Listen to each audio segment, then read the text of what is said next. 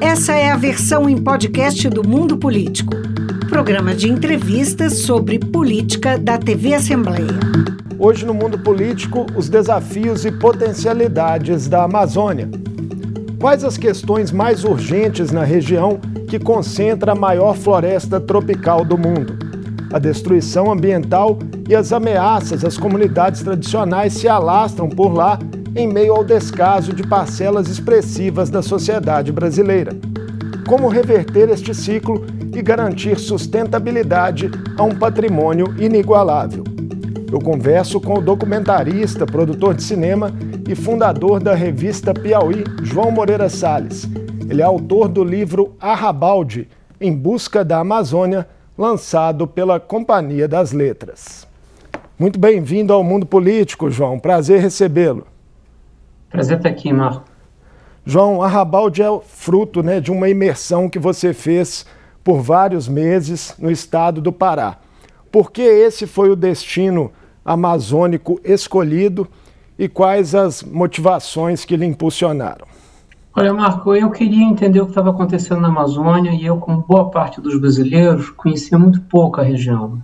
O Brasil está de costas para a Amazônia, salvo as pessoas que moram lá que a gente visita a Amazônia, né? Então, em 2019, eu decidi ir para lá, fui pela revista Piauí, é, que, eu, que eu criei, e uh, fiquei lá seis meses.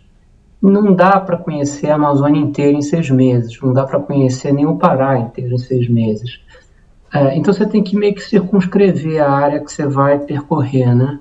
E o Pará é um bom lugar para você entender todas as, todas as glórias e as misérias da Amazônia, porque tudo que acontece na Amazônia, de um modo geral, acontece no Pará. O Pará tem tudo. O Pará tem área protegida, o Pará tem área devastada, o Pará tem pecuária, o Pará tem floresta, o Pará tem é, grandes obras de infraestrutura, como Belo Monte, o Pará tem mineração, como Carajás, o Pará tem terras indígenas, unidade de conservação. Então, se você fica lá seis meses, você sai com uma ideia digamos, uma espécie de metonímia do que, do que é a Amazônia. E foi o que eu fiz. Aluguei um apartamento em Belém e fiquei de agosto de 2019 até dezembro de 2019. Depois voltei em fevereiro para fazer mais um trechinho de viagem que eu tinha, não tinha conseguido fazer antes. Uma das reflexões da obra, João, que envolve inclusive o próprio título, né, a Rabalde, é sobre o frágil ou, em alguns casos, até inexistente simbolismo da floresta na vida cotidiana de milhões de brasileiros. Né? Quais as principais razões históricas para esse descaso? Essa, essa é a grande pergunta, na verdade. Quer dizer, o que você está descrevendo aí é uma coisa que eu senti muito lá, é que toda a ocupação da Amazônia foi uma ocupação relativamente desinteressada. Com isso eu quero dizer o seguinte, a gente não ocupou a região é, de forma curiosa. A gente não quis entender o que a gente estava ocupando. É, a Amazônia foi ocupada sem atenção nenhuma. E, na verdade, isso é uma, é uma coisa recorrente desde os primeiros viajantes, exploradores que chegaram lá no século XVI. Você lê esses relatos de viagem e você percebe que, com algumas exceções, honrosas exceções, e geralmente são naturalistas, são pessoas que, que vieram com a vontade de fazer ciência e conhecer o mundo tropical, a maioria das pessoas que foram para lá e que passaram por lá foram para lá para não olhar para a floresta, né? para ter diante dos olhos ou recriar diante dos olhos aquilo que conheciam antes de chegar lá. Com isso eu quero dizer o seguinte, é, tem um viajante, enfim, um, um, relato, talvez o primeiro relato é, de, um, de um europeu que vai da Amazônia, que pega o rio Amazonas da, da, da, da do, de onde ele nasce até a Foz. E quando ele chega no final, ele olha para pra, as margens do rio, e o que ele descreve nesse relato dele, que é um relato de 1500 e tanto, é, é a Espanha de onde ele, de onde ele vinha. Ele vê as, as espécies das plantas, as plantas que, que, da Espanha, ele vê na Amazônia, ele vê os animais uh, que ele conhecia uh, na, na, na, Espanha, ele projeta esses animais na, na, na, Amazônia, e ele que dá o nome Amazônia porque, no embate com indígenas, ele vê, ou ele julga que viu é, guerreiras, guerreiras indígenas, e ele, e ele as chama de Amazonas, que é uma coisa da mitologia europeia. Então, a própria região foi batizada com um nome que é um que revela essa essa essa incapacidade de olhar para a floresta nos seus próprios termos, né? A partir da década de 60 e 70, quando o Estado brasileiro mandou é, milhares e milhares de pessoas para lá, é, essa ocupação, de certa maneira, é, descreveu o mesmo tipo de, de, de, trajetória desinteressada. E uma das frases que eu mais ouvi lá, conversando com colonos que vieram na década de 60 e de 70, é eles olham para aquilo que eles construíram ao longo da vida inteira, ou seja, a obra deles, seja uma fazenda, uma plantação, o que seja, e eles dizem para você com muito orgulho o seguinte: quando eu cheguei aqui não tinha nada. Essa é uma frase que é dita por muitas pessoas lá. Eu não ouvi de uma pessoa só, ouvi de muitas. E por nada você tem que entender o sistema biológico mais complexo que a gente tem nesse planeta, né? Então, assim, é, a gente não quis compreender a floresta, a gente foi cego para as potencialidades da floresta. Quando eu digo nós, eu estou dizendo, evidentemente, todos que não é, são de lá, né? Quer dizer, isso não vale para os povos originários, não vale para as populações tradicionais que aprenderam a compreender a floresta e conviver com ela. Mas nós que viemos de fora e ocupamos, não entendemos e não quisemos entender a floresta, e isso está um pouco na raiz de toda, de toda a miséria, a pobreza e a destruição uh, que a gente produziu lá, principalmente nos últimos 50, 60 anos. É, a sua tese é de que esse desinteresse impulsiona a destruição, né? Ações e omissões. Facilita. Sim. Facilita, né, Marco? Facilita, porque é mais fácil você destruir aquilo que você não investiu de curiosidade, de interesse, de afeto, né? Somado a isso, ações e omissões do Estado têm que peso nesse contexto? Ah, é imenso. É, na Amazônia, nada funciona se o Estado não estiver presente. Né? É, imaginar que a, a, os dilemas da Amazônia vão ser resolvidos pelo setor privado e só pelo setor privado é um equívoco, é um erro. É, quando o Estado se mostra presente, poucas vezes ele se mostrou presente na Amazônia, as coisas começam a se acertar.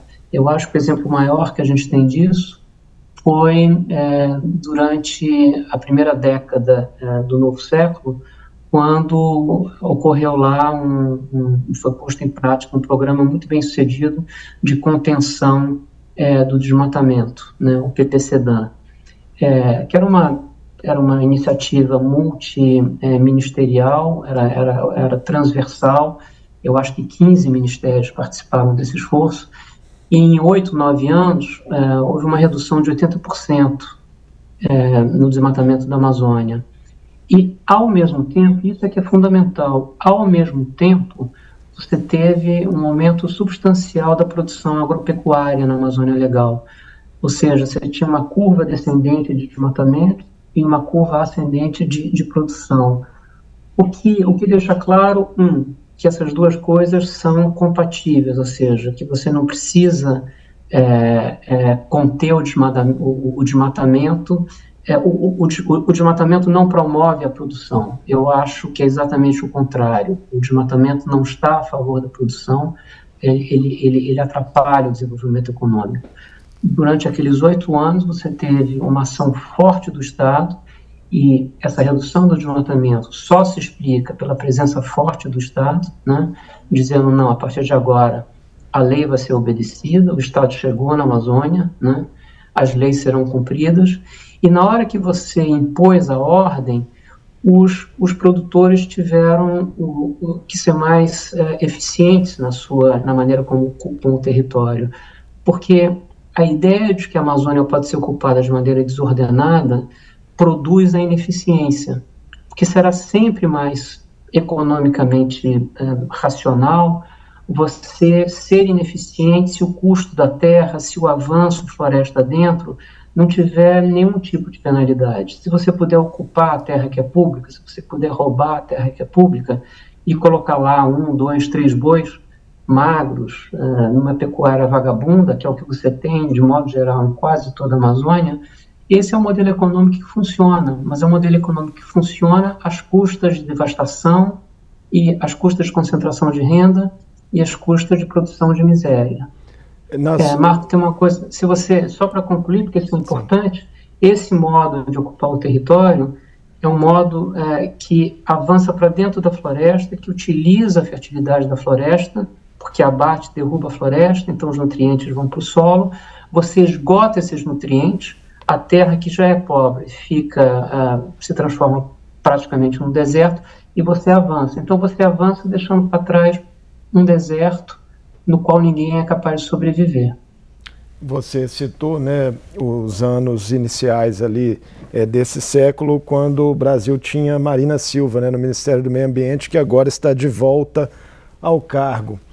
Quais são os principais desafios é, do poder público neste momento, né, 2023, início de 2023, na Amazônia?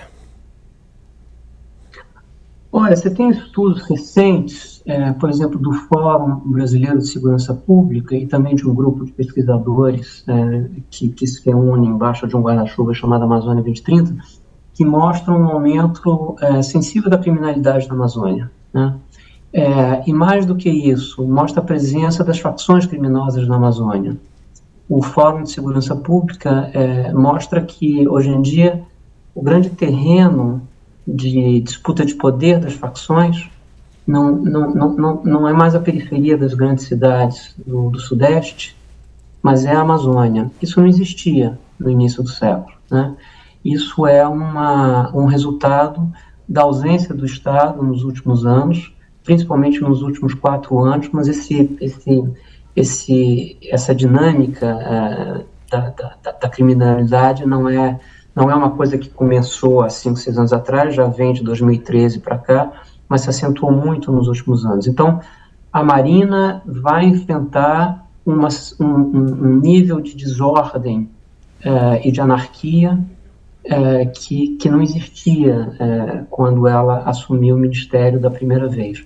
Por outro lado, existem forças positivas que podem nos ajudar porque hoje em dia a Amazônia se tornou vital, não só para o Brasil, mas para o mundo. Né? É, sem a Amazônia você não consegue mais controlar o clima. As sinalizações, é inclusive, de investimentos externos importantes, né, é, já dadas. Isso, isso. Governo isso, alemão, isso, governo isso. americano, né? O John Kerry estava aqui na semana passada para falar de Amazônia. Hoje em dia, fora do Brasil, é, em discussões da diplomacia internacional, quando o Brasil se apresenta, a primeira frase a última contém a palavra Amazônia, né? É, e, e, no setor privado também, todo mundo que, né, enfim, do setor privado no Brasil, quando tem que lidar com é, investimentos de fora, trazer capital de fora e tal, se tem um pé na Amazônia, é um problema, porque é, o capital internacional não quer se associar ao desmatamento, né? Então, hoje em dia, há uma pressão muito grande para que a gente se acerte na Amazônia. E isso talvez seja um fator positivo que vai ajudar o governo brasileiro nesse momento, o Brasil de modo geral, a sociedade brasileira que quer que quer que quer que quer ser uma sociedade é, que cumpre as suas funções civilizatórias e evitar que a Amazônia desapareça é uma dessas, talvez a mais importante função civilizatória que o Brasil tem nesse momento, uma vez que a Amazônia permite que o mundo e o clima é, siga sendo o que ele é, o que a gente conhece. Sem a Amazônia, a vida passa a ser outra inteiramente diferente. Então, é nossa responsabilidade é, proteger a Amazônia. Antes de falar mais sobre esse futuro, queria é, puxar algumas reflexões outras do livro. É, muitas diferenças marcam a forma como os colonos e os povos originários se relacionam com a floresta. Há uma cultura de destruição atrelada à grilagem? É possível identificar isso claramente na região? Marco, grilagem é destruição. É, as duas coisas são sinônimos. Eu não gosto muito do termo grilagem, porque é, é um eufemismo para uma coisa que tem um nome muito claro, tem uma palavra muito precisa em português que todo mundo conhece. É roubo. E é roubo do quê? De terra pública, basicamente. Né? É, boa parte do desmatamento acontece em terras que são públicas. Significa que elas são minhas, elas são suas, elas são dos nossos ouvintes aqui nesse momento, elas são do povo brasileiro da sociedade brasileira. Elas são privatizadas por ladrões. Né? Isso é o desmatamento. E existe uma falsa noção de que o desmatamento é a ação de pobres e de gente que precisa de terra para plantar é, porque precisa comer. Isso é um erro. É, desmatar custa muito caro. É um grande negócio. É um negócio, é um negócio, é um business, entende? É um negócio imobiliário. Você rouba a terra e você espera que a infraestrutura do Estado chegue lá. Se a infraestrutura do Estado chega lá, com estradas, com enfim, os serviços do Estado, você, evidentemente, a terra que você roubou se valoriza. E aí você espera que o Congresso é, é, legitime o seu roubo, né? É, tornando a sua terra passível de, de ser titulada, e aí você a vende para quem chega depois. Essa é mais ou menos a dinâmica da, da, da, da do desmatamento na Amazônia. São operações imobiliárias. É, se o desmatamento tivesse promovido bem-estar social, se de fato estivesse alimentando gente, a Amazônia teria é, enriquecido em relação ao resto do Brasil, porque a gente desmatou 20% dessa floresta monumental é, em, em, basicamente 50 anos. E nesses 50 anos, a Amazônia se tornou mais pobre em relação ao resto do Brasil né, ela ficou para trás em relação ao resto do Brasil. São dados, são dados econômicos, socio, socioeconômicos. A renda média do Amazônida nos últimos 50 anos é menor, se tornou menor proporcionalmente à renda dos outros brasileiros todos. E, no entanto, eles derrubaram 20% da floresta. Eles não, nós, né? É, o que deixa claro que não é um modelo que produz bem-estar social, ele produz exatamente o contrário do bem-estar social e ele enriquece uns poucos. Em outra ponta, qual o papel dos indígenas para a preservação do território em meio às diversas pressões que eles sofrem? Qualquer mapa que você veja do desmatamento da Amazônia, onde você encontra terra protegida, muito provavelmente é terra indígena. Né? É, então, é, eles são os melhores guardas florestais que nós temos. E devo dizer os mais baratos também, né? porque é, eles, estão lá é, vivendo em, em, em, em, relativa harmonia com, com, a floresta, ao contrário é, das pessoas que vieram de fora e que não quiseram conhecer a riqueza desse bioma, é, os povos originários que, que convivem na floresta há milênios, desenvolveram uma inteligência ecológica. Eles sabem como viver da floresta. Quando os europeus chegaram aqui e, invadiram a floresta em 1500, a partir de 1500, estima-se que você tinha 10 milhões de pessoas lá. Durante muito tempo, é, os antropólogos diziam que era impossível, esse número era, era, era, era, era, era, era, era, era, inflado porque não é possível é, tanta gente viver numa floresta de pé. Pois os números agora se confirmaram. De fato, você tinha em torno de 10 milhões de pessoas e a floresta estava de pé, porque eles entenderam como viver da floresta, como se alimentar da floresta, como cultivar espécies sem destruir a floresta. A gente precisa adquirir essa tecnologia que é deles e que a gente não tem. João, um artigo recente publicado na revista Nature alerta para a chegada de um possível ponto crítico na degradação da Amazônia, no qual a floresta não seria mais capaz de produzir suas próprias chuvas. Como é que esse tipo de alerta é percebido na região? É como alarmismo ou é simplesmente ignorado em muitos casos?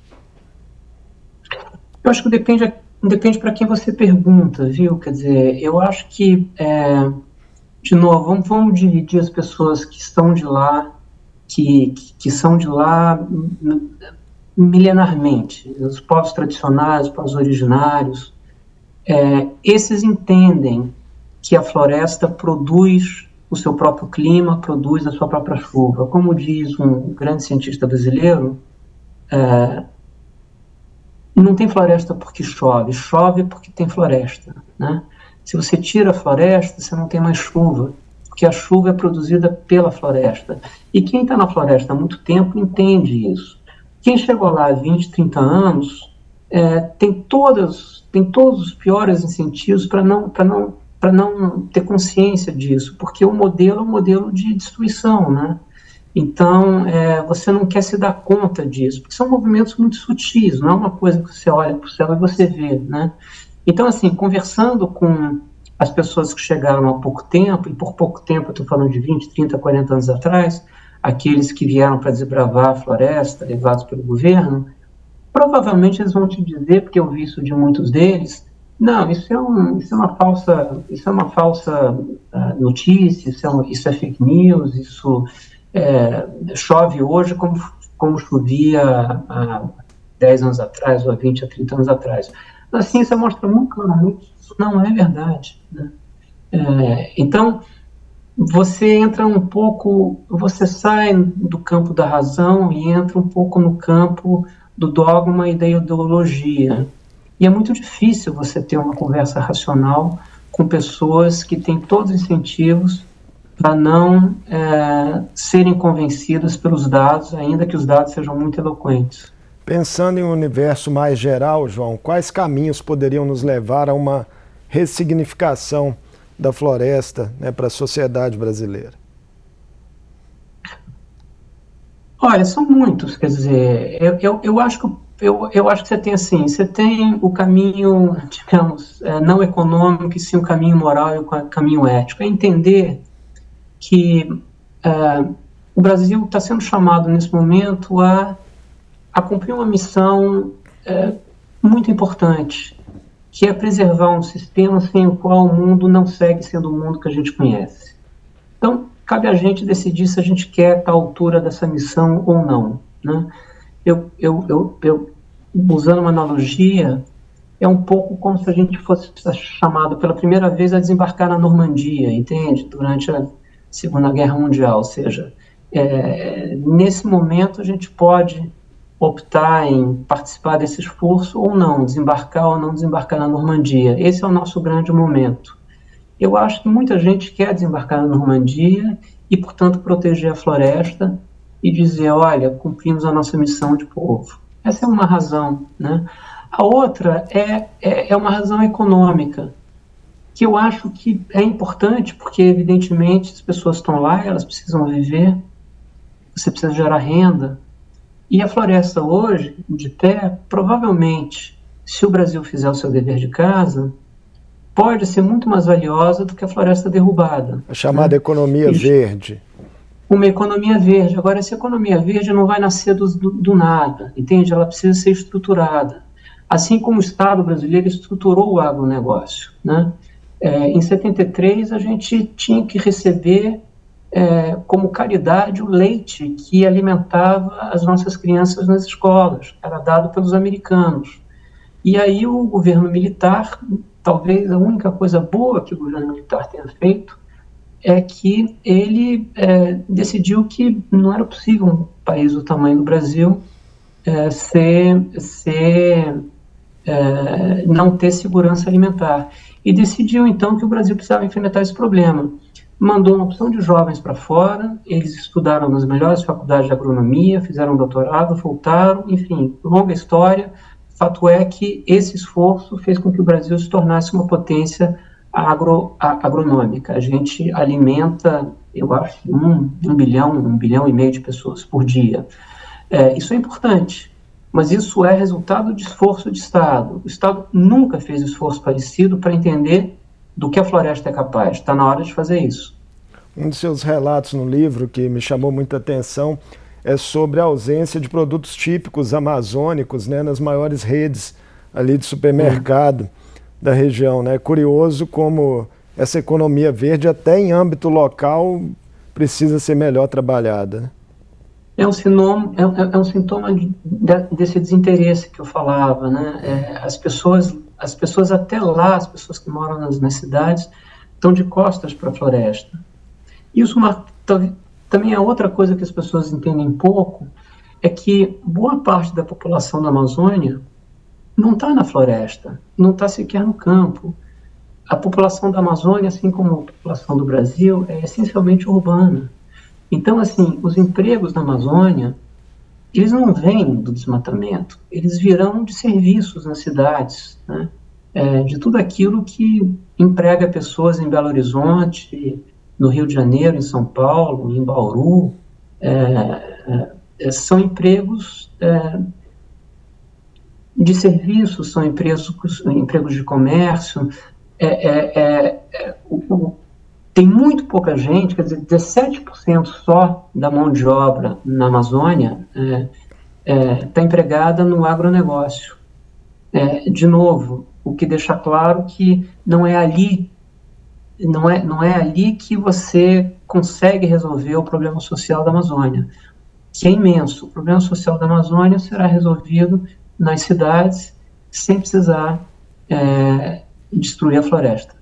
João... A destruição da floresta, vou repetir, não ajuda é, quem está desassistido e desempregado na Amazônia. Ajuda uns poucos que enriquecem graças ao patrimônio que é público.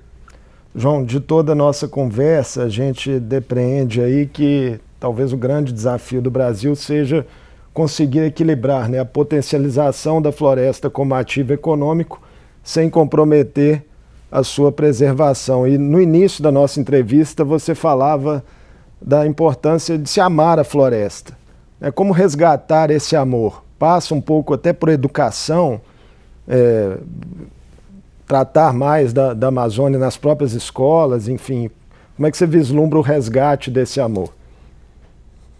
Ah, eu acho, eu acho que a história ah, da floresta devia estar em todos os currículos na, na, na, das escolas brasileiras. É, o que os indígenas fizeram para proteger essa floresta, a maneira como eles compreendem a floresta, o fato de que a floresta não é apenas um bem natural, mas ela também é uma espécie de uh, artefato humano, porque ela foi selecionada, as espécies foram domesticadas. A floresta que você vê, em boa parte, é, uma, é, uma, é um sistema que nasce da colaboração das criaturas que estão lá, é, do vento, da chuva e também dos humanos. É, essa floresta é uma floresta jardim, e você entender que essa floresta não seria essa floresta, não fosse a ação dos homens que estão lá, e das mulheres, evidentemente, estou falando dos povos originários, dá a essa floresta um caráter inteiramente diferente. É, porque passa a ser também obra, entende? Obra que nos é legada pelos povos que lá estão. E a gente deveria ter orgulho dessa floresta, como os gregos têm orgulho do Partenon, como os franceses têm orgulho da Catedral de Notre Dame, essa floresta é construída de certa maneira. Ela é obra humana também, não inteiramente, não somente, mas também é, né? É, e, e, e, como esse sistema hoje em dia é vital para que o mundo continue a ser mundo, pode chegar à seguinte conclusão, pô, que bacana, né?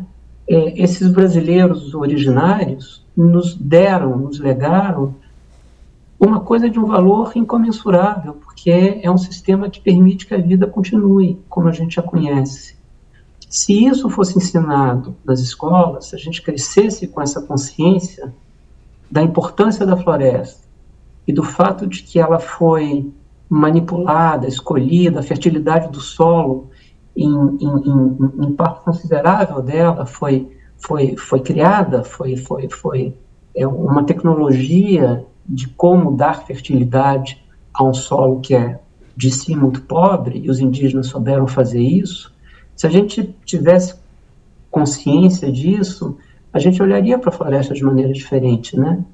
E veria que ela é um bem extraordinário, um bem comum de todos nós, mas alguma coisa que nos diz respeito porque foi criada aqui, está né? Tá aqui dentro, 60% dela está sobre a nossa guarda, né?